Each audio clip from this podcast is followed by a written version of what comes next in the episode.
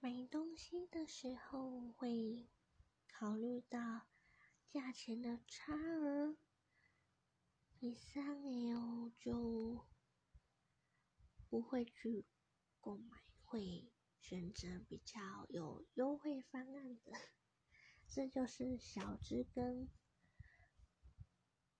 嗯贫富差距吧。很有钱的话，就不用去在意金钱是多少，一定就能买更好、更知名的品牌，进行的大购物啦。